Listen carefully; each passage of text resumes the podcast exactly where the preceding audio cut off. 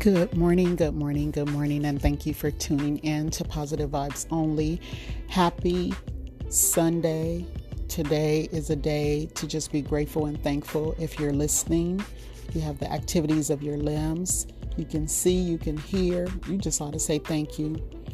I just wanted to drop in for a second. This is Victoria, the creator and the host of Positive Vibes Only. There is so much going on and for the life of me, I can't understand why people would rather be negative, be jealous, be gossipy when all of us are dealing with something. If you're not dealing with something, you're going into something. And if you're not going into something, you're coming out of something. And so, with that being said, I just think we need to do a better job of just thanking God, number one, and being more supportive of one another, especially with everything that's going on in the world. Me personally, I need people to pray for me when I can't pray for myself.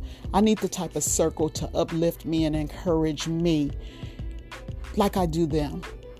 And I'm realizing that God has been isolating me so that I can be realigned with the right connections. There are things that I actually either didn't want to see, couldn't see, or wouldn't see in certain folks around me that he has began revealing since the pandemic, since the passing of my mom, since the isolation. Look, I'm not exempt from problems. What I've learned is as long as you're living, you will go through something. And if you haven't gone through anything yet, keep living. At the end of the day, I was looking back when I got a call this Saturday morning that my aunt had passed on Friday, my favorite aunt, one of my mom's last of the two living sisters of 13 siblings. And I started dialing back in my head the tape of the fact that I've lost 11 family members. 11 six last year, five this year. But in the last three weeks, three family members within three and a half weeks. And I just said, you know what, Lord, thank you. Yes, I'm hurting because we were supposed to go visit my aunt and surprise her for her upcoming 80th birthday. My cousin was planning a family reunion for the 4th of July. We were going to surprise her. And it's crazy because I just told my youngest son, I said, I got a feeling I should go before then. I just got a feeling that I need to go before the 4th of July. I just want to put my arms around her and hug her. I know, yes, we're in a pandemic, but I just felt the need to see her before her birthday. And she didn't even get to live to see her birthday. And so I'm reminded that life is happening now. Life is happening right now. We need to stop relying on social media and pick up the phone every now and then and call someone.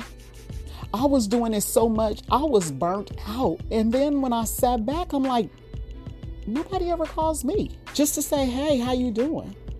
Hey, are you okay? Hey, I know you've been dealing with a lot. Hey, I want to just give you a word of encouragement. Hey, let me pray for you. I really do not have that. But thank God, and let me take that back. I have a select few that every now and then will call me but when people are going through things, they're not like me. That's why I'm so different. Even when I'm going through, I still put everybody else's needs before my own. I still call people. I still text people. I still pray for people. I pray for people even when I don't talk to them. And so I had to draw back. God started drawing me back from being everything all the time after laying my sister in law to rest, he said, I need you to take time for yourself. And to have my 17 year old tell me the exact same thing that I never shared until now on this podcast with anyone about how God was isolating me, he said, Mama, you need to rest. He said, Where's all your help? You're always giving help, but where is your help, Mama? He that little boy is my little prophet. He's my prayer warrior. He's my prayer partner. He's been my encouragement. And he made me see some things or confirm some things that God had begun to show me over the past year and a half. And so I'm listening to this dynamic sermon that just went off. Pastor Mike McClure, Rock City, Birmingham, just further, further, further confirmed everything that had been shown, dropped in my spirit over the past couple of years, uh, 10 years to be exact, and even in the last two specifically. And so I'm just going to continue to be me. I will not, I repeat, I will not apologize for how God is blessing me now in this season. But I also realize had I given up or I quit, the people who are looking at me, who God has been using me to truly help, those who really need my help and value my help, would have given up a long time ago. And so I'm asking you to pray with me and pray for me genuinely. And if, if it's not something you wish to do genuinely, it's okay. That's between you and God. But if you're listening, I want you to share this podcast. I need some real people praying for my strength, my continued strength. Because I too am being attacked, and what I realize is I have something so valuable, I will always be attacked by the enemy but yet I still remain standing by His grace and mercy until He says, My job is done. I will continue being who I am. I will continue uplifting and encouraging, but the difference now is I'm asking God, who? Because I don't have any more time to waste. I don't have any energy to waste on folks who aren't receptive, on folks who really are just with me for what they think I have or what they think they can get out of me. I need God to direct me on people who really need what I've been through to further encourage them when they're going through. That's my passion, but it's also my gift. And it's amazing how he'll take your pain and your passion, mesh them to introduce you to your purpose, your true purpose, your destiny. I've been destiny bound for a long time. And I finally see so many things that I could not see until the pandemic. The pandemic in the pandemic. I knew he had a plan for my life, but there were times I honestly didn't know if they would ever come to fruition. And so I send this message to you. I ask you to share if you're so led, if it's on your heart. Continue to keep me lifted in prayer. Like I said, I've lost 11 family members, three in the last three and a half weeks. My cousin, I talked to her uh, on a Tuesday, on a Thursday, and that Friday she was gone. I told her I was going to call her back that Friday. She was in a nursing home and I didn't get a chance to call her back. Got sidetracked. Saturday, I wake up to a message saying she's gone with crying emojis. But I had an opportunity to talk with her. I had an opportunity to pray over her, with her. I had an opportunity to let her know I love her. What if I wouldn't have never made that call when it was tugging at my heart to reach out to her? And it's crazy because I started replaying the tape in my head of I was the last one to talk to her mom before her mom was murdered. It was kind of like deja vu. You know, I'm the last one to talk to her mom, and then I was the last one to talk to her. I was the last one to talk to my mom before she passed. And so I'm getting better at when God tugs at my heart and when He displays or puts someone heavily on my mind to just pick up the phone and call or text, but only now when God truly tells me, do it now, whatever I'm doing, I drop it and I either text that person or call that person in the midst of a pandemic. And so I want you to remember he still sits high and looks low. We have to stay prayed up and praised up. Things are going on, things are happening daily. Ask God for the covering. We need it. Faith moves mountains, Matthew 17 20.